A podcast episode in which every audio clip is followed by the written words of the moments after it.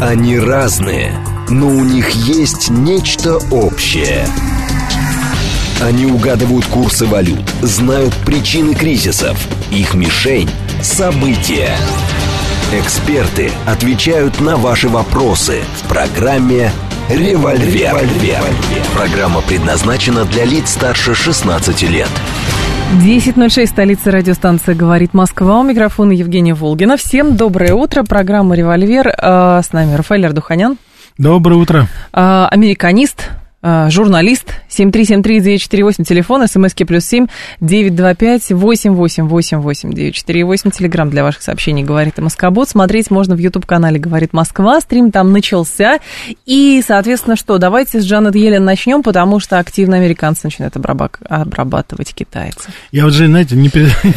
да просто не перестаю удивляться. Чему? Ну вот, ну почему нельзя вот приехать с официальным визитом, так. но сделать какую-то такую хорошую мину при плохой игре, но не хамить, не поучать, не зудеть над ухом, вот вы такие, вот вы не то, вот вы, вот я не знаю, вот есть вообще какая-то вот вы... Нет, там, надо лексиконе. Шантаж, угрозы, ну, манипуляции нужны. Ну неужели вот нельзя просто приехать, тем более в страна, которая, ну, уже во всех отношениях, даже э, если не превзошла, то, по крайней мере, соответствует уровню развития. Здесь за... просто формулировки такие, да. Йеллен при... Это с, откуда? С, с Рейтера, да, правильно. Р, значит, Йеллен а, неоднократно употребляла ремарку а, во время этой встречи, что многие компании а, заинтересованы в продолжении бизнеса с Китаем. А, значит, она сама с бизнесменами тоже встречалась. Нет, у нее формулировка была как you must match the, the, это значит, вы должны соответствовать. Соответствовать, это, конечно. Это значит, вот, приезжает, так сказать, я не могу понять, приезжает, ты приходишь к человеку, хочешь с ним как-то дружить, да, какие-то отношения выстраивать, и говорит, знаешь, ну вот все в тебе хорошо, но ты вот соответствовать но. должна, ты понимаешь, вот что-то, да, как говорится... Это газлайтинг или что там, да, абьюз? Да, да, это, я не знаю, это вообще... Это, это политический это... абьюз, я придумала выражение, может это политический быть, абьюз. Может быть, это, конечно, абьюз, но, по-моему, это просто элементарно. Во-первых, человеческая бестактность, я все-таки от нее, она все-таки такая у нас, божий одуванчик же, такая Рина Зеленая, скажем так, от политики, вы от верите финансов. Божьим одуванчикам? Но о, я их боюсь, всего. Вы понимаете, в чем дело. Но, с другой стороны, ну, внешне хотя бы как-то себя покажи, но будь, отличайся вот от мужчин, которые приезжают там и что-то требуют, там, этот полоумный президент, который там стучит, требует, настаивает. А вы заметили, какая ну, немножко... тактика у американцев? А, помните, значит, долго-долго пытались дозвониться до Си, потом поехал Блинкен туда, вроде бы расшаркивался. Приняли. Следом приезжает Йеллен и начинает с точностью да наоборот. Но вы, вы забыли, что между Блинкеном и Йелленом а там еще? был еще такой Байден, который его диктатором обозвал. А, то есть, ну, он, сидя дома, да, сказал, что тот диктатор. Так нет, сразу ну же вот, после Блинкена. Ну, вот, вот, Йеллен, вот я же, я, понимаете, когда, четыре, причем визит четырехдневный, можете себе представить, то есть это, казалось да. бы, это даже обширный, побольше, чем Блинкен, обширный. Да. Ну, хорошо, Блинкен там приехал, ему там вроде бы дали аудиенцию. Потом, значит, папа Джо, значит, сказал опять что-то не то. Но вот сейчас, Джеллен, твой, твой шанс. Им не понравилось, что загладь. Китайцы этот, э, с Галлией, с Германией пред... Прекратили. Да и много чего могут не, не, не нравиться, это ради бога. Но ты приезжаешь, ты же установи отношения, загладь. Ведь перед, перед твоим визитом было совершенно позорное и абсолютно неприемлемое заявление твоего президента. Но загладь немножечко. Как загладить? Не надо, Скажи, расш... не не надо расшаркиваться, не надо там это. Но ты хотя бы нейтрально себя поведи. Ну невозможно покажи. себя нейтрально ну, вести. Как? Ну правда, невозможно. Ну значит тогда это же, возвращаемся опять к диагнозам, к клиникам, психиатрия, политология, физиология, политология, это уже, это уже на уровне психоза. Но главное, ради, для чего они делают? То есть уверены, что у них есть какой-то инструмент дальнейшего давления на Китай? Вот парадокс и заключается в том, что у них нет этих инструментов. Она призывает нет. к рыночным реформам. Так вот я и говорю, они должны мэтчить, то, что они должны соответствовать да. рыночным вызовам и прочее. Это Америка, которая... ворует чужие активы, которая переманивает, так сказать, бизнес из Европы, который они добивают там уже. Потому что они же рынком руководят. Они же у нас это. Самое главное, ведь что здесь еще, в чем не то, что иллюзорность какая-то, а вот ну жалость какая-то, от слова жалки только, а не от слова жалеть. Дело в том, что они ведь правильно, они ведь действительно думают, что это от них Китай зависит. Они не понимают, что все, что в Америке сейчас продается, начиная от туалетной бумаги, кончая автомобилями, Это все сделано Нет, в Китае. Нет, у них действительно взаимная зависимость, потому Нет, что взаим... рынок американцев вот взаимная, крупнейший взаим... для них. Так вы понимаете, в чем дело? Рынок может быть, ради бога, но производит Китай. Понятно. Производит Китай. Я не уверена, Оттуда что китайцы это продолжат все да, производить. А, ну, они очень ошибаются, мне кажется. Они доведут до такого состояния. Потому что Тайвань это принципиально, это такая незаживающая рана Китая. Ради этого Китай на очень многое пойдет. Более того, по поводу Тайваня есть абсолютный консенсус на так называемом береговом, на да. большом Китае. Они очень глубоко ошибаются. Это вот эта вот недооценка, miscalculation, как они это называют, это абсолютно, так сказать, неприемлемо сейчас. Они что о себе возомнили? Опять поучение, опять ездят. Причем, ну куда? Они, знаете, вот в Россию, в Индию и в Китай. Вот все страны, которые, как говорится, уже во всех отношениях конкурируют с Америкой, они именно с ними портят все отношения. То же самое, кстати, Нет, как, и с Моди. Я думаю, что, ну, с учетом того, что Моди они встретили вроде бы как султана, попытались это обставить, что Моди как султан приехал. Да. А с другой стороны, с китайцами тоже интересно, в какой момент это происходит. Это происходит накануне саммита БРИКС, это происходит после ШОСа. И с учетом того, что саммита ШОС, и с учетом того, что действительно формируются какие-то большие центры силы, то у американцев, видимо, есть последняя какая-то попытка указать, кто, соответственно, здесь правит бал. Судя по поведению Моди вот на последней встрече, то, каким образом он выстраивал свой разговор э, и, так сказать, свою речь, угу. не все так хорошо между американцами и индийцами, хотя огромное колоссальное давление. Я вам хочу сказать, просто здесь есть одна опасность. Я искренне надеюсь, что наше политическое руководство обратило на это внимание. Если нет, то пускай нашу передачу послушают. Значит, дело вот в чем. Дело в том, что сейчас американцы разыгрывают антимусульманскую карту в Индии. Парадоксально. Опять? Да. Только а они что? это делают таким образом. Дело в том, что сейчас, ну, что называется, стучатся в двери. Они пакистанцев натравливают, что вот, ли? Нет, что? нет, там все гораздо глубже. Значит, сейчас у нас стучится, что называется, в двери, так сказать, вот БРИКС, да, это Индонезия, это Саудовская Аравия, mm, это Египет. Понятно. Индия сейчас, она немножко себя чувствует напряженно, потому что внутри, так сказать, вот в отношении то, что вы говорите с Пакистаном, и, кстати, не только с Пакистаном, надо сказать, что внутри Индии много-многомиллионная мусульманская община. И вот Индия в этом отношении, у них есть, ну, такие фантомные исторические боли, они как бы противятся сейчас. Почему? Индия боится, что она потеряет влияние свое в этой организации, если появятся такие, ну, неравные, но, по крайней мере, страны, с которыми они традиционно, у них были такие, ну, спокойные, прохладные, прохладные отношения, да. Потому что ситуация с Пакистаном, как вы понимаете, во время этого незаживающего конфликта, мусульманские страны, они поддерживали Пакистан. Если не напрямую, но, по крайней мере, финансово, а уж политически-то точно.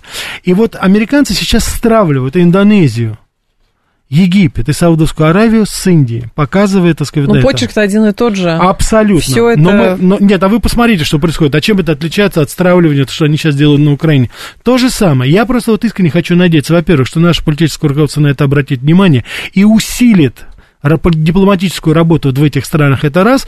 И второе, я искренне надеюсь, что все-таки, я надеюсь на мудрость древней индийской цивилизации, учетом... которые не поддадутся на эти провокации. А, мы вчера на эту тему в «Умных парнях» говорили с Кариной Геваргян, и как раз тоже... Это прекрасно. А... «Умные парни», Карина Геваргян. Да. Вас бы в Америке так бы распяли бы. Ну, мы-то в России. Вот поэтому я женюсь не на вас, а на Марте, помните? Да-да-да. Кариночка, привет тебе, кстати, большой. Да. Да, я надеюсь, ты оценила шутку. И поэтому смысл в чем, что... Те процессы, которые, то есть суета, которую проявляют американцы, она очень символична, потому что происходит действительно попытка глобального замирения на Ближнем Востоке. Как это говорили, да, не новость в том, что на Ближнем Востоке кого-то убили, кого-то взорвали, а новость в том, что на Ближнем Востоке кто-то с кем-то помирился. И то замирение, которое произошло при помощи Китая в, у Саудовской Аравии с Ираном.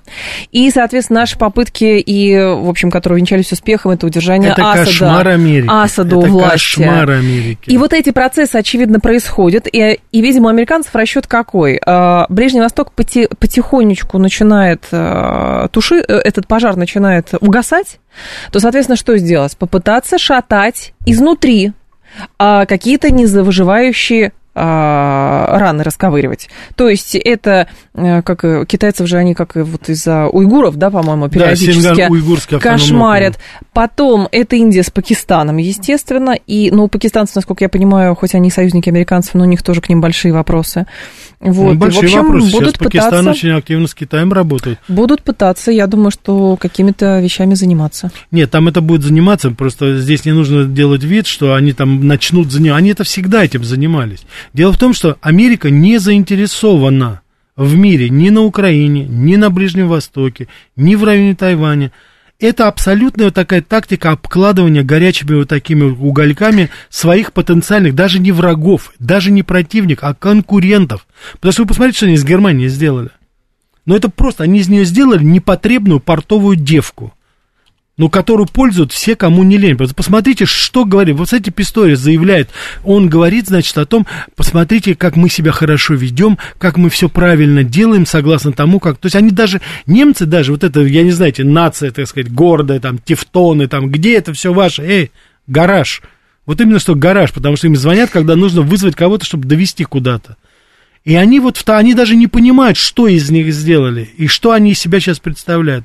Это посмешище какое, особенно после визита этой Анны Лены в Южную Африку, где ее просто игнорировали. Как, ну, ну, не игнорировали, конечно, но, но это, указывали, в общем, что короче было. Говоря, это, это не визит министра иностранных дел Федеративной Республики Германии. Это какой-то председатель батутной ассоциации Западной Европы приехала. Йеллен еще сказала, в этой публикации очень много хороших фраз, Йеллен сказала, что она даст понять китайским чиновникам. Да, да, да, вот это прелесть. Что Вашингтон не стремится, цитата, к полному разделению наших экономик, но выразит обеспокоенность по поводу использования ими расширенных субсидий для государственных предприятий и национальных фирм, барьеров для доступа иностранных фирм на рынок и недавних карательных мер против американских компаний. А то, что торговая война продолжается шесть лет, то, что санкции наложены другое. На, так сказать, китайские компании и на правительство, это, это ерунда. То, что вытесняют хай-тек, это значит никто не видит. То, что программу пять джи именно по настоянию американцев не только в Америке, но и в Европе. Вся Европа вынуждена была отказаться. Вся зеленая, кстати, энергетика вообще... была изначально политика, вот эта вся и эс джи и прочей ерунды, она была направлена ровно на то, чтобы выбивать, попытаться выбить из-под китайцев почву в плане инвестиций и товаров, потому что обложить дополнительными налогами, потому что у вас карбоновый след какой-то большой, у вас там эмитентов метана очень много и так далее. Очень много всего, но китайцы начали всего. Тоже всерьез Не, не стали воспринимать. Они говорят, да, мы зеленкой, конечно, занимаемся, но мы развивающиеся государства, поэтому мы можем жечь уголь, покупать нефть и жечь газ. Потому что мы, вообще-то, нам нужно кормить полтора миллиарда человек. Да? В отличие от вас. Мы только-только вытащили основную часть населения из бедноты. Пускайте шикарные небоскребы Шанхая, Пекина, Гуанчжоу не, так сказать, не затуманивают наш взор. Там огромные проблемы, которые сейчас... Именно руководство Китая решает экстр... самым, так сказать, непосредственно таким, знаете, экстремальным способом. Инфраструктура развивается, строятся дороги, обеспечивается питание. Вы посмотрите сейчас Китай, как активно работает на рынке продовольствия. Вы можете себе представить, полтора миллиарда человек каждый день по три раза, ну там по два раза в день надо накормить. Везде. Они сейчас долгосрочные программы сделали закупки продовольствия и в Латинской Америке, повсеместно, везде. Там. У нас это сейчас то же самое происходит. Контракты, которые заключают сейчас Китай на, так сказать, на поставку продовольствия от трех до десяти лет они заключают. Они вытаскивают сейчас на себя колоссальные ресурсы. Неужели они не понимают, что это страна, у которой стоят вот такие вот насущные проблемы, и неужели они не понимают, что Китай их обязан решать, независимо там от чего-то? Американские чиновники говорят, что они также ожидают, что Йеллен выскажет озабоченность по поводу нового закона Китая о контрразведке на американские фирмы и предупредит Пекин о последствиях поставок смертоносной помощи России. О, вообще, да, а это, что такое смертоносная помощь России? Это никто России? Не знает. Пока что смертоносную помощь и поставки мы делаем в Китай. Вот это я знаю прекрасно. Там все самолеты на наших двигателях летают, насколько я знаю, и огромное количество, так сказать, вооружений. Нет, Нет, я думала, вы скажете, если... что смертоносную помощь пока это американцы и европейские товарищи Украине посылают. Вот это в виде кассетных боеприпасов и прочей ерунды. Это, это просто смешно сейчас говорить, что там кто-то что-то куда-то поставляет уже, я не знаю, притчи. Вы... Американцы должны выбрать. Или вы, так сказать, вызываете озабоченность, что наш военно-промышленный комплекс сейчас заработал на полную мощность, и мы сейчас обеспечиваем себя уже практически всем, чем что нужно. Или же тогда вы уж говорите, там, китайцы пусть не поставляют. Вчера финский президент сказал, или премьер, нет, по-моему, президент сказал, мы из России убрали все финские фирмы. Но это не дало результат. Да, да. Кто там, Финляндия? Слушайте, Женя, в следующий раз о Финляндии, когда поговорим, лупу принесите, надо ну, ладно, ладно, рассмотреть. Ладно. Ну, не надо это... Женя, значит, по поводу Жанеты, да, да. Это именно так и надо, понимаете, знать свое место должны. Что они натворили сейчас? Консульство закрывается. Финны, вы где водку-то будете кушать теперь? Вы мне скажите, вы что, будете в своих магазинах покупать? За пятьдесят евро бутылку, что ли? Ребята, вы чего режете сук, на котором сидите? Это первое. Не будут водку покупать. Второе. Забудьте теперь про финскую мебель. Ребята, у них же закон вышел. Они же, знаете, что у них пилить лезть нельзя? У них вообще, да, да, потому что, потому что Лапландия, верх, север, это лапари живут, значит, да, вот сауми, так называемые, коренные народы. Так. Я, кстати, хочу сказать, что финны — это не коренное население вот той территории, которая называется Финляндия. Это финно-угры, да, это угорская группа, они пришли. Ре, значит, коренные жители, такие native Finnish people, как мы их называем, да, native American, это вот это Лапландия, лапари, сауми, вот эти вот самоназвания, да. Было, да. Вот, и да. Там, значит, вот они северную часть занимают, там нельзя. Это как бы такой заповедник, там пилить нельзя. А лес там, финский лес там. Он же не в Хельсинки у нас, он у нас на севере. Вообще Господь Бог это мудростью распорядил, да, все богатства он туда, на север. Вот кто туда дойдет, ну, естественно, как говорится, мы дошли первые к этим кладовым Сибири, там, Дальнего Востока, Арктики там, и так далее. У нас, может... Женя, мы, может быть, конечно, машину легковую сделать не можем, но ледоколы мы очень хорошие делаем. И я, насколько понял, у нас там ледоколов больше во всем мире вместе взятых. Вот, так что вот так вот. И э, сейчас э, лес поставлялся из э, Архангельской, естественно, области. Вот у нас с нашего севера всегда был. Ну, так это и все, вот это у нас Карельский да, лес, Архангельский, да. И теперь там да. где-то, значит, сотни предприятий, которые раньше получали древесину от нас. Я, насколько понимаю, сейчас уже это мы прекратили поставлять, наконец-то. Ну, я надеюсь просто уже. Не знаю. Это ну, вот, по крайней мере, по закону мы уже кругляк больше не должны туда поставлять. А вообще бы я бы вообще прекратил бы туда поставки. Кстати, не только туда. Пусть загадывают желание у Елупуки, правильно? Правильно. Или пускай в Швеции покупают дощечки там или что там они покупают. А шведы очень вина-то не хотят. Вы знаете, есть очень хорошая вещь, да. Им надо скупить все саба, которые выпускает Норвегия и Швеция вместе. Саба, саба, знаете, деревянные сандальки-то эти. Вы не а, знаете... Сабо, я сабо, думал... Да, нет, да, просто да. Я думал, саб или не, саб, не, не. Это вот плавать на нем. Саб уже все, забудьте про эту машину, уже, как говорится, нету. Так, а где жители Северо-Запада могут покупать качественные продукты питания и бытовую химию, как не в Финляндии? В смысле, из Питера, что ли? Вы только, пожалуйста, мне не говорите, да.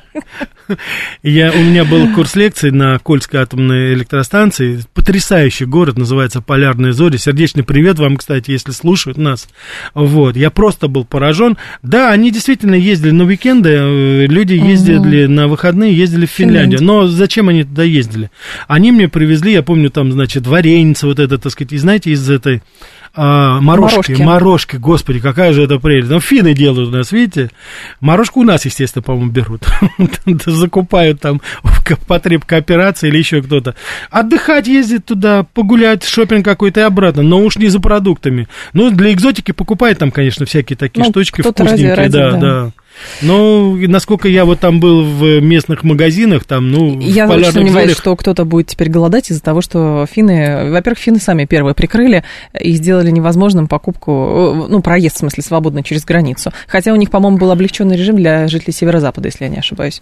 У них все было, да, именно поэтому они ездили там фактически по внутренним... Но это вопрос не в этом просто. Ну, ну то, да. что эти люди себе, ну, как минимум в ногу выстрелили, это уже, по-моему, даже им понятно. Это на раз... самом деле это выглядит, я прошу прощения, Рафаэль, это выглядит вот так, кто из руководства Финляндии, когда сделали это заявление вчера, это выглядело так, что нам же сказали, что если мы уйдем, у них там бумаги не будет, еще чего-то не будет, поэтому мы закрылись, и потому что они все рухнут, а нам рынок сбыта какой-то мы найдем. А в итоге Вообще получилось, мы... как они говорят, что мы ушли, ничего не произошло. Не оправдываем мы надежд.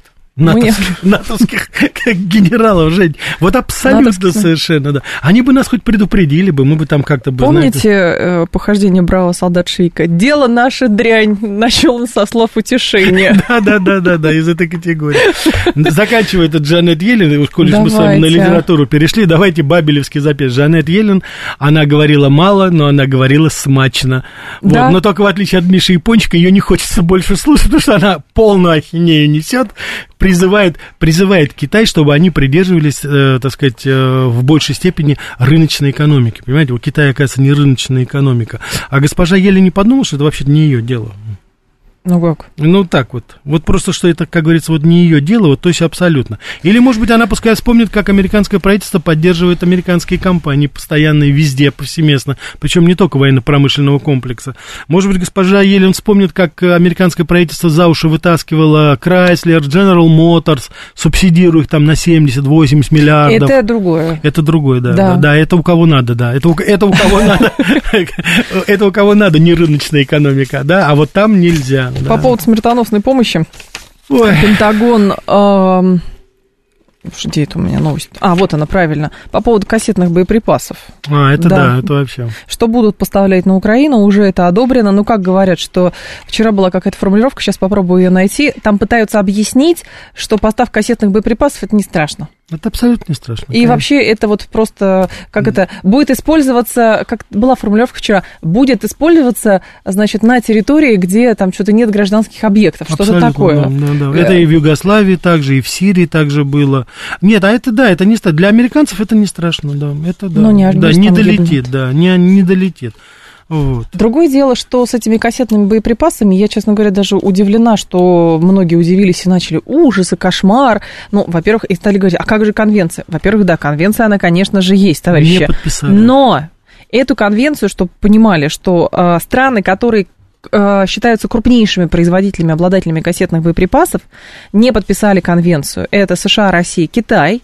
Также от принятия договора отказались Индия, Пакистан, Израиль, Южная Корея, Украина, которые считают их эффективным и необходимым оружием. Вот и все. Поэтому по поводу кассетных боеприпасов, которые э, собираются американцы поставлять на Украину, чего удивляться, они другое оружие да, поставляют. Фосфорные бомбы поставляют. Господи, это все это... Нет, здесь просто это... Я с вами согласен, Жень, здесь нельзя рассматривать в отрыве, потому что сама идея того, что надо поставлять оружие до победного, как они думают, конца, вот, а вернее так, до конца как, вот того, что там есть и кто там сейчас находится, это уж точно. У нас, кстати же, тут засветился у нас бывший вице-президент, Марк Пенс, а, и что Майкл Пенс, он, он, у нас, он, у нас, он у нас такой, оказывается, консерватор, он у нас такой принципиальный. Он говорит, что если меня выберут, я, так сказать, буду поддерживать Украину до самого конца, вплоть до того, что я начну воевать с Россией. Он вот сам такой. Лично автомат сам возьмет лично, в руки. Да, я mm-hmm. думаю, а или автомат, или я не знаю, что он возьмет. Наверное, Смит энд Вессон он возьмет, какой-нибудь пистолет такой мощный, и вброд через океан пойдет, да.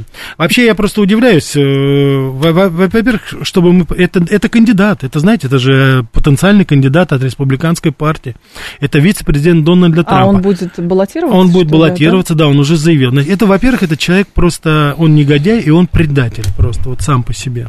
Так предать Дональда Трампа, как он предал, в Но... трудный момент. Он тебя, извиняюсь, пожалуйста, Пенсик, он тебя вытащил, собственно говоря, из твоего этого захолустья, Арканзас-Канзасского, и он, ты стал известен вообще всему миру только потому, что на тебя обратил внимание Трамп. Он тебя выбрал только потому, что ему нужна была такая серая лошадь, чтобы не говорили, что там якобы нет такого, знаете, это такого сермяжного консерватора. Mm-hmm. Такой, знаете, который в косоворотке ходит, ну, так сказать, да. И говорит, что он консерватор. Вот это Майк Пенс. Это человек с серостью. Ноль полный. Уберите из него звание бывший вице-президент, это ничтожество. Ноль просто будет. И вот этот человек сейчас, вместо того, чтобы, ну, хотя бы как-то высказать свою... Не надо благодарность, ну, нейтральность хотя бы. Но в трудный, я сейчас говорю не сейчас, я говорю в трудные для Трампа годы, когда, когда на него набросились все шавки неолиберальные. Этот негодяй слова даже не сказал, более того, он еще больше подтолкнул. И вот в этом отношении, конечно, Трампа, если в чем-то можно обвинять, в том, что он просто очень неразборчив с тем кругом, который вокруг него. Болтон, Пенс, Помпео, предатели, просто настоящие предатели. Вот помимо всего прочего, там, какие они там политические деятели, это уж пускай здесь можно по-разному рассуждать, но здесь вот это очень-очень важно отметить. И сейчас Трамп, собственно говоря, пожинает вот плоды своей такой недальновидной политики, угу. Но это не умаляет и это не, так сказать, не снимает с повестки вот их, так сказать, звания. Предатели. Так что у нас будет, знаете, это, так сказать, праймерис предателей будет такой. Белый дом, да, по поводу кассетных боеприпасов еще. Белый дом заявил, что предоставление кассетных боеприпасов в Украине находится на активном рассмотрении. Американские чиновники сообщили Рейтеру, что администрация, как ожидается, объявит о новом пакете помощи Жень, с оружием, означает, который будет включать, это что означает, это уже они отгружено уже там, все. Они конечно. Уже отгружены, это уже там. А, новости мы продолжим. Они разные, но у них есть нечто общее. Они угадывают курсы валют, знают причины кризисов. Их мишень События. Эксперты отвечают на ваши вопросы в программе «Револьвер». десять тридцать шесть, столица, радиостанция «Говорит Москва», девяносто четыре и восемь, микрофон Евгения Волгина, Рафаэль Ардуханян с нами, продолжаем. Добрый день. По поводу поставок еще кассетных боеприпасов, о чем, в частности, Вашингтон-Пост в продолжении пишет. Во-первых, Байден одобрил поставку американских кассетных боеприпасов для Украины. Так, этот шаг, который позволит обойти закон США, запрещающий производство, использование или передачу кассетных боеприпасов с процентным отказом более процента, происходит на фоне опасений по поводу отставания контрнаступления Киева против укрепившихся российских войск и сокращающихся запасов обычной артиллерии а, на Западе. Вот так вот. Ну, тем более, я, знаете, я уже почти уверен, что американцы истребители эф шестнадцать никуда не передадут. Почему? А у них же беда бедовая, знаете, с эф тридцать пять, новейшим их. эф тридцать пять? Истребитель, да, истребитель. А румыны тогда а тут при чем? А румыны... Значит, Женя, румыны вообще ни при чем. Они даже в Румынии ни при чем. Нет, подождите, румыны откроют центр подготовки... Сейчас скажу. Центр подготовки пилотов истребителей эф шестнадцать для обучения, внимания, пилотов, союзников и партнеров по НАТО, в том числе Украины. Но э, президент Болгарии Руман Радев заявил, что не будет предоставлять Украине оружие и боеприпасы из военного арсенала из-за опасений за обороноспособность страны. Мы в какую сторону воевали, в ту и воевали. Вот. А это что да. там произошло, это уже не наше. Значит, дело в том, что у них сейчас там беда бедовая, потому что сейчас претензии, программное обеспечение на эф тридцать пять плохо работает. Они сейчас его переделывают. Еще несколько миллиардов Lockheed запросил. Говорит, извините, обознатушки и перепрятушки, пока на эф шестнадцать полетайте, а эф тридцать пять у нас пока еще не фурычат так, как надо. То есть, надо. Думаете, не будут передавать? А? Ну, должны починить же сначала. А если исходить из аппетитов и откатов, которые Lockheed получал всегда, я думаю, это, ребят, надолго. Они на годик где-то возьмут, ну, наверное, в Европе они программное на обеспечение. Кого? эф тридцать пять? Нет, шестнадцатые. Не, для так, самолет, так, э, для Украины. Так вы поймите, у нас же, так сказать же, как говорится, тут же серпентарий, крысиный серпентарий друзей. Они все готовы отдать эф шестнадцать, они готовы миг двадцать девять отдать. Но они что американцам говорят? А вы нам новенький поставьте тогда. Американцам самим уже не хватает этого. Поляки говорят, мы готовы отдать, пожалуйста, все, что отдадим, вы только нам тогда новое, более новое вооружение поставляйте, новые самолеты, новые танки. Немцы говорят, ребята, простите, нету. Американцы говорят, да нет, никаких Абрамсов, никаких эф тридцать пять мы Польше поставлять не будем. Uh-huh. Вот. Поэтому здесь, я говорю, здесь это же цепочка такая идет. Они же все, они же не просто куплены все американцами и, и то, что ими командуют американцы. Они же все, как говорится, там, ну... Ну, ну, ну, девушки на содержание, Жень, ну, ну вот... Только деньги, да, только бизнес, только ничего бизнес, другого. Да, да, да, да. Кстати, вот в Америке они очень хорошо, как говорится, так называемых хукерс, они их называют бизнес-леди. Они, как говорится, деловым делом занимаются, это бизнес. Я тебе продаю что-то, ты мне даешь за это деньги. Вот у них сейчас то же самое. Причем они, знаете, периодически они дерутся между собой. Это вот, как вы знаете, в «Белое солнце пустыни». Хозяин кого назовет любимой женой? А хозяин однажды назвал женой любимой Германию. Польша очень возмутилась. Угу. А потом Францию, а потом Англию. Вот Англия, Франция, Германия, вот эти четыре супруги в гареме Америки, они, так сказать, между собой собачатся очень. Я все-таки, подождите, меня тема с румынами не отпускает. Румынию пока гарему не допустили. Не-не-не, про Румынию просто очень много в последнюю неделю было заявлений сделано. И все это не случайно, потому что, значит, премьер-министр Марчел Чола... Чолаку, видимо, сказал, ввиду неудач Киева в контрнаступлении на территории Румынии должны быть на постоянной основе размещены немецкие солдаты. Это, во-первых. Жень, перевожу. Дайте денег. Это на понятно. Что угодно. Дайте. Все откроем. Хотите центр эф шестнадцать? Даже откроем. Солдаты не нужны. Хотите курсы повышения квалификации женщин с пониженной социальной ответственностью? Только дайте денег. Дайте денег. Это, значит, как говорится, что вы можете показать по делу Сидорова? Все могу показать, абсолютно. Да, да, да. Да, мяскомбинат, я, уборка улиц, я. Это Румыния у нас такая. Только платите, ребят, все сделаем. При этом про, тут же правительство ФРГ не планирует размещать в Румынии военнослужащих Бундесвера, несмотря на желание Бухареста. Потом румыны откроют центр подготовки пилотов. Вы знаете, румыны, вот я вот насколько помню, я встречался с румынскими еще в советское время, с румынскими журналистами. Так сказать, у меня было, так сказать, вот когда я работал в Союзе журналистов в международном отделе, у нас постоянно вот я одна из стран, которую я курировал, это была Румыния. И я встречался с многими румынскими журналистами, которые приезжали тогда еще в Советский Союз. И вот я помню, это были какие-то, знаете, такие фантомные боли. Вот у них там Дакия, Румыния. Они меня убеждали, что вот, э, так сказать, ром, это после это вот это, это из Румынии назвали, а не наоборот. Там такие, знаете, вот имперские. Да, да, да, да, да, да, да. Там что? Это как про древних укров. Да, да, это я вам говорю же. Вот. Тогда это просто безобидно было, и они это только под рюмочку водки обычно рассказывали, эти великие имперские планы. И вот я сейчас смотрю на Румынию, которая сейчас, ну, не то, что у нее номер шестнадцатый, сто шестнадцатый номер.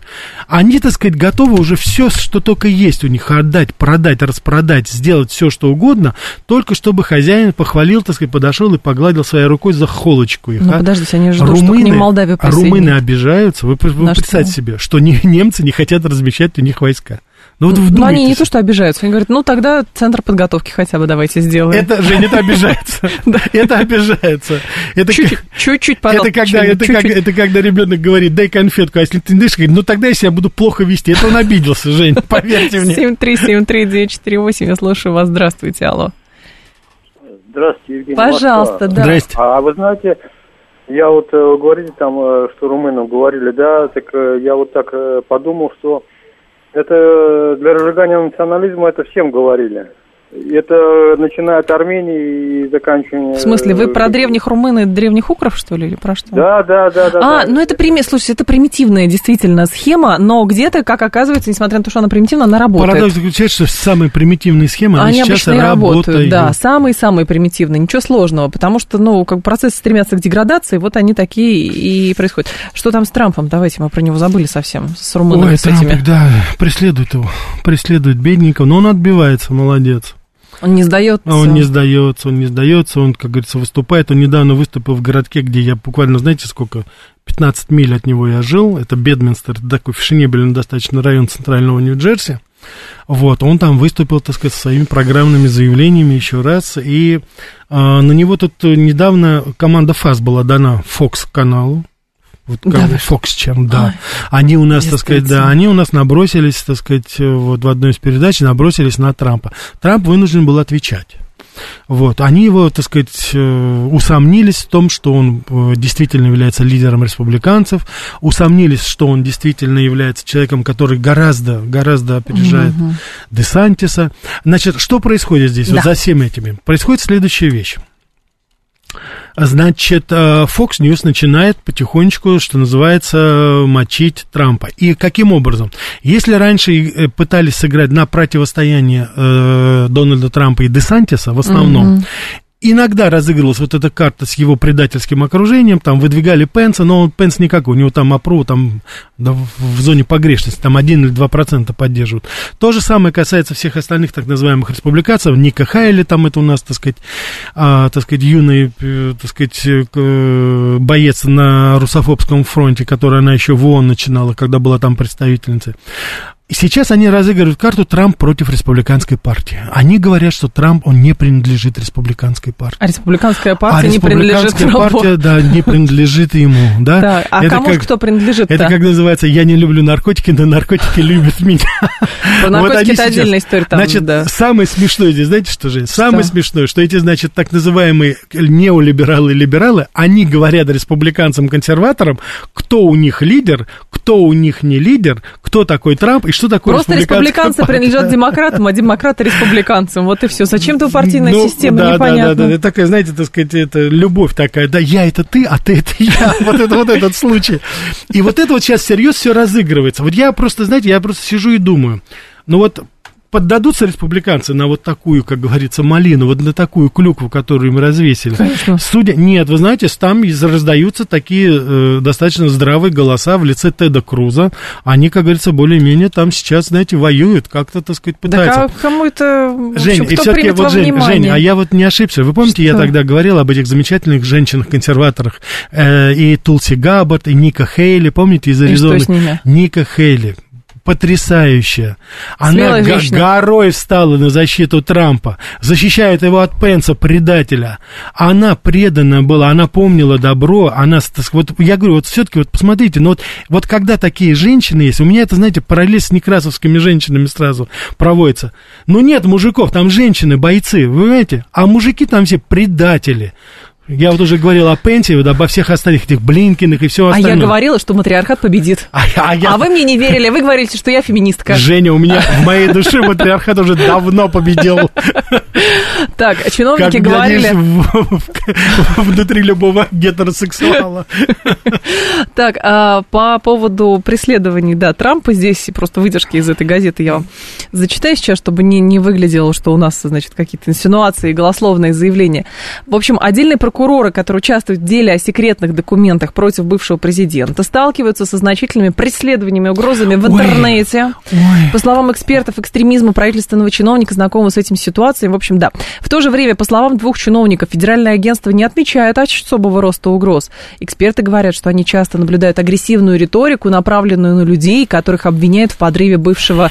Э, подрыве... Э, э, господи, как это? Авторитета, да, бывшего президента, не только прокуроров, которые участвуют в уголовном преследованиях, ну и работников избирательных Жень, штабов. Смотрите, да, Жень, смотрите, значит, вот за судьями, которые выносят решение в да. пользу, их дома в осаду можно брать, можно плевать на них, кричать, не давать им проходить, третировать их детей, запугивать. Это можно все. А вот эти вот негодяи-прокуроры, которые высосали из пальца обвинения против нашего Дональдика, mm. это значит все преступление у нас это, считается. Нет, ну это как Джанет Йеллен. Рынок у нас, а у вас да, да, не да, рынок. Да, да, да, да, да. О, вы, мы разведчики, а вы шпионы все, да? Да, вот из этой категории. Это, это у нас такая вот двойная демократия. Там, вот так, так, подождите, румын нас не отпускают, потому что Константин, Женя, оставьте румынов. Нет, Константин, который живет в Приднестровье, он а. нам пишет, я тут недалеко могу залезть на крышу, помахать рукой, что передать. Да просто помашите и все. Как там? Что, как дела? Средним пальцем Ничего. помашите. Ну ладно, Рафаэль, ну мы что вы начинаете сразу? Мы им еще Одессу не простили. В сорок первом сорок втором году тоже мне а похлеще были, как говорится, фашистов там еще. Что, да. Они что, забыли? Они думают, мы забыли, что ли? А это вот... Мы Бухарест освобождали, а они что творили в Одессе? А это негодяи. Вот, видите. Еще вот голос там свой поднимают. семь три семь три девять четыре восемь, телефон прямого эфира семь три семь три девять четыре восемь по коду восемь четыре девять пять. Так, а, еще... А... Жень, а вот эта история с что? Афганским этим, давайте скажем, потому что это действительно а, какая-то давайте, мистика. А, давайте, у меня твиттер да. здесь, давайте, да, хорошо, с афганским. В общем, спасли из Афганистана переводчик. Помните, когда американцы спешно да, покидали Кабул такой, за один да, день, и люди цеплялись, те, которые были агентами, я так понимаю, цеплялись за шасси, самолеты, самолетов. за шасси, чтобы улететь. В общем, трагедия ужасная была. И тут все-таки тихонечко начали кого-то вывозить, кто работал. Потому что опасаются, что запрещенные талибы там выяснят и убьют. В итоге вывезли переводчика с семьей. Жена, четверо детей. Он работал, да. да, он работал. И в итоге его в Вашингтоне убили в такси. Ну, он работал фактически таксистом, да, занимался, как говорится, там, извозом, вот, и его, так сказать, убили. Причем его жена заявила, что он должен был уже быть дома, но он взял себе дополнительную смену. Чтобы долги гасить. Чтобы гасить долги за аренду. Я подумал, ребят, человек работал на вас, там жизнью рисковал. Ну, хорошо, вы его вывезли, спасибо, но а поддержать его нельзя было так? И он, так сказать, там, там, ну, уже там фотографии были, там четверо, значит, подростков, тинейджеров, судя по всему. Они очень шустро убегали, так сказать, негритят, они, так сказать, его убили там. Я уже не знаю даже за что. Вообще какая-то, знаете, это, я не знаю, это ирония судьбы совершенно невообразимая. Боясь, что убьют талиба, да, приехать в Штаты и, приехать в Штаты и умереть меньше, чем, от рук. Да, и умереть от рук просто уличной преступности. семь три семь три девять четыре восемь, давайте вас послушаем. Здрасте, алло. Здравствуйте. Пожалуйста. Здрасте. Да, скажите, как вы считаете, вот на ближайшем этом пресловутом саммите НАТО все-таки будет принято решение об уменьшении поставок оружия Украине или увеличении, или на том же уровне? Они это оставят. Как ваш прогноз? Угу, спасибо. Нет, нет, увеличение, безусловно, будет. По поводу статуса Украины непонятно. Там придумали какой-то новый, новый какой-то, так сказать... Да, ассоциация какая-то там она будет. В общем, какая-то самая любимая, нелюбимая, любимая. Там что-то будет, в общем, такое. Поставки будут увеличиваться. Тем более сейчас военно-промышленный комплекс и Германии, и Америки тоже начинает работать. Как, кстати, и других стран. Так что все это увеличится. И пришло осознание, вот судя по тому, что заявляют и европейские лидеры, и официальные лица, и американские, они прекрасно понимают, что это война НАТО против России. И они будут воспринимать поражение Украины, которое неизбежно, как свое собственное поражение. Причем они, дело уже не в Украине, дело в том, что они прекрасно понимают, что весь мир следит за тем, что там происходит. И вот те подвижки, о которых мы с Евгением вам в начале нашей передачи говорили, и про Индонезию, про угу. новый статус ШОСа, БРИКСа, он как раз и показывает тенденцию. Это не значит, что у нас все нормально. Мы с вами прекрасно понимаем, что мы сталкиваемся с огромными трудностями. В том числе трудностями и в нашем руководстве здесь. Мы видим, что происходит. У нас недостаточно все-таки происходит, я считаю, так сказать, осуществляется в должной мере. И все, что мы сейчас делаем, это еще в недостаточной степени сейчас притворяется. Но даже вот на фоне этого, даже на фоне наших каких-то проколов, все равно тенденция, она уже вырисовалась. И натовцы сейчас во главе с Америкой, они хотят кардинально это изменить. Они это чувствуют. Отсюда эти поездки Джанет Йеллен в Китай. Отсюда заигрывание, вот эти вот, как Женя сказал, султанский э, прием, прием. Да, угу. Моди там. Отсюда вот эти интриги, самые разнообразные козни между мусульманскими странами и Индией. Весь спектр абсолютно сейчас затрагивается. А еще здесь не стоит забывать, что до саммита мало времени остается, но очень сильно раскручивали тему с провокациями на Запорожской станции да. или где-то. И есть опасения, что действительно, если какая-то провокация произойдет, это как бы разыгрывание сценария того, чтобы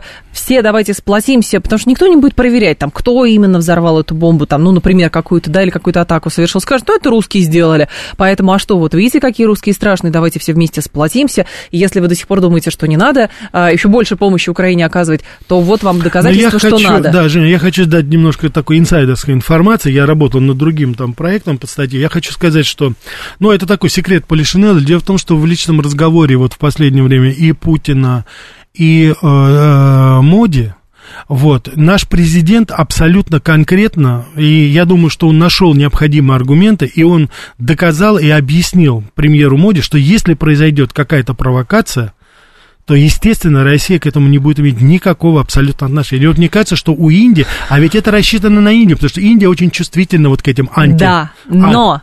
При этом, в, значит, и у Индии такая реакция, но при этом интересно, что а, та же самая газета британская Financial Times mm-hmm. написала, что утверждала, со ссылкой на каких-то источники, что Си, приезжая в Москву, убеждал Путина не применять атомное оружие, как будто бы вот он прям «держите меня семеро».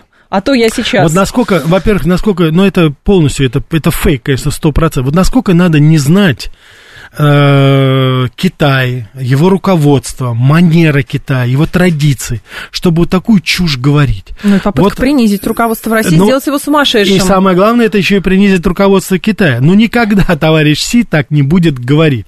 Но вы посмотрите хотя бы вот эти документальные кадры, когда одного из членов Политбюро прямо на, на заседании, как говорится... По ручке. Да, вы посмотрите, как себя вел товарищ Си. Посмотрите, как себя вели руководство, как они себя ведут. Посмотрите переговоры вот на Аляске, которые были, когда там Салливан, Блинкен, так сказать, по мозгам, извините уж, получили, когда они стали отчитывать китайских товарищей. Но это не, это не тот лексикон, который есть в обойме Китая, допустим, и уж тем более нас. Но не разговаривает так Си, товарищ Си с нашим президентом. У них другой характер отношений.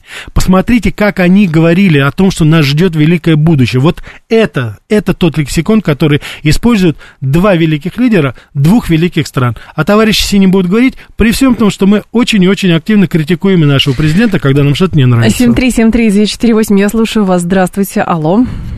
Здравствуйте. Пожалуйста. Здравствуйте, я хотел э, по поводу агенты, которые в Афганистане были, вот да. это переводчики, агенты всякие, вот поверите, что э, они уже бо- больше года в лагерях, которые американцы увозили там в арабских странах куда-то там, и даже в Америке, жить невозможно. Я смотрю вот прямой эфир, когда они mm-hmm. сами снимают афганцы. Mm-hmm. Вот. Там, короче... А, то есть их в резервацию просто в какую-то отправляют? Их отправляли в эти, да, в какие-то в страны. Да, да, да. В Дубае где-то, арабские, вот, но как транзит. А, вот спасибо, что вот. сказали, да, это важный Да, факт. Вот они сейчас, женщины, дети, вот все, которые, вот, вот мужчины работали с американцами, да, они уже хотят обратно поехать к талибам, но не сидит больше в этом лагерях, потому что про них вот забыли. Вот так вот же.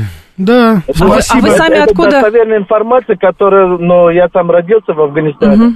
Спасибо вот, вам, что вы позвонили. Много да. чего-то, которое они рассказывают про, про предательство американцев. Да. Вот это, это, это, ну, это не человеческое отношение. Жень, я знаешь... говорю, что поверьте, вот если это были летчики российские, никогда не вылетели бы, если там ну, люди там... бы на шоссе были, да. Вот я вам клянусь. Вот, вот я, да я, это сто процентов. Да. Вот, вот, вот так то, что... Спасибо большое, спасибо, спасибо большое. Спасибо, да. Мы даже подпишем сейчас нашего слушателя. Да, да, да. Я хочу сказать, Жень, что помимо, Жень, пом, Жень, помимо всего прочего, помимо всего прочего, я хочу напомнить, что до сих пор не разблокированы деньги, которые принадлежат Афганистану, и угу. которые, по идее, правительство Афганистана могло бы использовать для продовольствия ну, и гуманитарной да, помощи. Да, да. До сих пор вот американцы, они задержали эти деньги и не отдают эти деньги афганскому правительству. Угу. Это вообще, ну... Угу. семь три семь три девять четыре восемь, это телефон прямого эфира, семь три семь три девять четыре восемь, по коду восемь четыре девять пять. Так, а еще, между прочим, не по... Так, это не то. А, Камала Харрис победит... Андрей Грибанов пишет, где она победит. Она сама себя уже победила, уже хорошо. Как-то так Камала выходит. Харрис уже вытащила счастливый билет. Она у нас первый вице-президент. Здравствуйте, Алла, неопределенного пола. Добрый день, Петр, Москва. Да, да. Петр. А, вот хотел бы сказать насчет провокации на атомной станции. Давайте. Вы знаете, ну, маловероятно данная провокация по двум причинам. Первая причина – ну, допустим, разобьют они там купол там, или хранилище, да. Но здесь больше проблема нужна такая, чтобы все, что находится внутри, надо выкинуть наружу, да. То есть угу. это возможен взрыв только изнутри. И на этом фоне больше провокации, возможно, в другом плане. Что мешает привезти, там, скажем так, из Англии какое-то тактическое ядерное оружие малой мощности? И взорвать и его под... где-нибудь под Харьковом, например? Нет, зачем? Нет? Можно в любой... Не, не под Харьковом, а можно взорвать его даже на той же самой Западной Украине. Угу. А, и сказать, что это русские сделали, да? Да, дождаться, дождаться того, что будет обстрел там какой-то ракетами. Обстрел был? Да, был. А что там было заряжено, ну, никто не доказывает. А разбираться никто не Жень, будет, еще есть такое. Да, спасибо. Есть еще такое. Какое-то время назад я бы подумал, что это все, знаете, абсурд, из, из Англии что-то привезти. А сейчас я уже, знаете, все возможно. Это ребята уже во все тяжкие идут. Это, для них это смерти подобно. Они проигрывают не только на Украине, они проигрывают и между собой о, престиж НАТО, и они проигрывают всему миру, самое главное. Поэтому здесь у них, что называется, шкурный интерес. Они будут биться до конца, и на... mm. но англосаксы, они на все способны. Нет, история с Запорожской станцией действительно, то есть там же накачка какая идет, что вот, русские готовятся, там что-то сделать и так далее. Это информационная деза, очевидно совершенно, с целью mm. того, чтобы, например, отвлечь внимание и какую-то заварушку, условно, какую-нибудь грязную бомбу сделать, шипучку ну, сделать как какую-то. Были, а потом, да, да, а потом сказать, ну это русские сделали. Мы, даже если мы скажем, например, что, ну, давайте по, по изотопам физики могут определить, где что обогащалось. Так не допустят же, мы не же знаем, что никого, это будет. Никто конечно. Не сделает. Как сделаем Скрипалей было, как с Бучером было, никого никуда не пустят. И с Боингом то же самое, все это будет то же самое. О чем Америка Лайт сегодня? семьдесят лет тому назад, по заявке наших уважаемых радиослушателей, будем говорить о маккартизме, истоке, mm-hmm. и каким образом это все связано теперь с нашим нынешним днем. семь три семь три девять четыре, а, все уже, господи, уже пятьдесят девять минут, уже практически нули. Я с вами прощаюсь до четырнадцати часов. И, соответственно, далее новости, потом Макс с Мариной. Жень, да, если да, позволишь, да. я просто еще на завтра тогда, на субботу Давайте. Сделаю анонс. Завтра тоже по просьбам наших уважаемых радиослушателей поговорим о красавчике таком американской эстрады, группе Джон Бон Джови. Я надеюсь, вы знаете, помните. Так что завтра подключайтесь, любители легкой, хорошего рока. Джон Бон Джови, четырнадцать ноль ноль, Америка Лайт.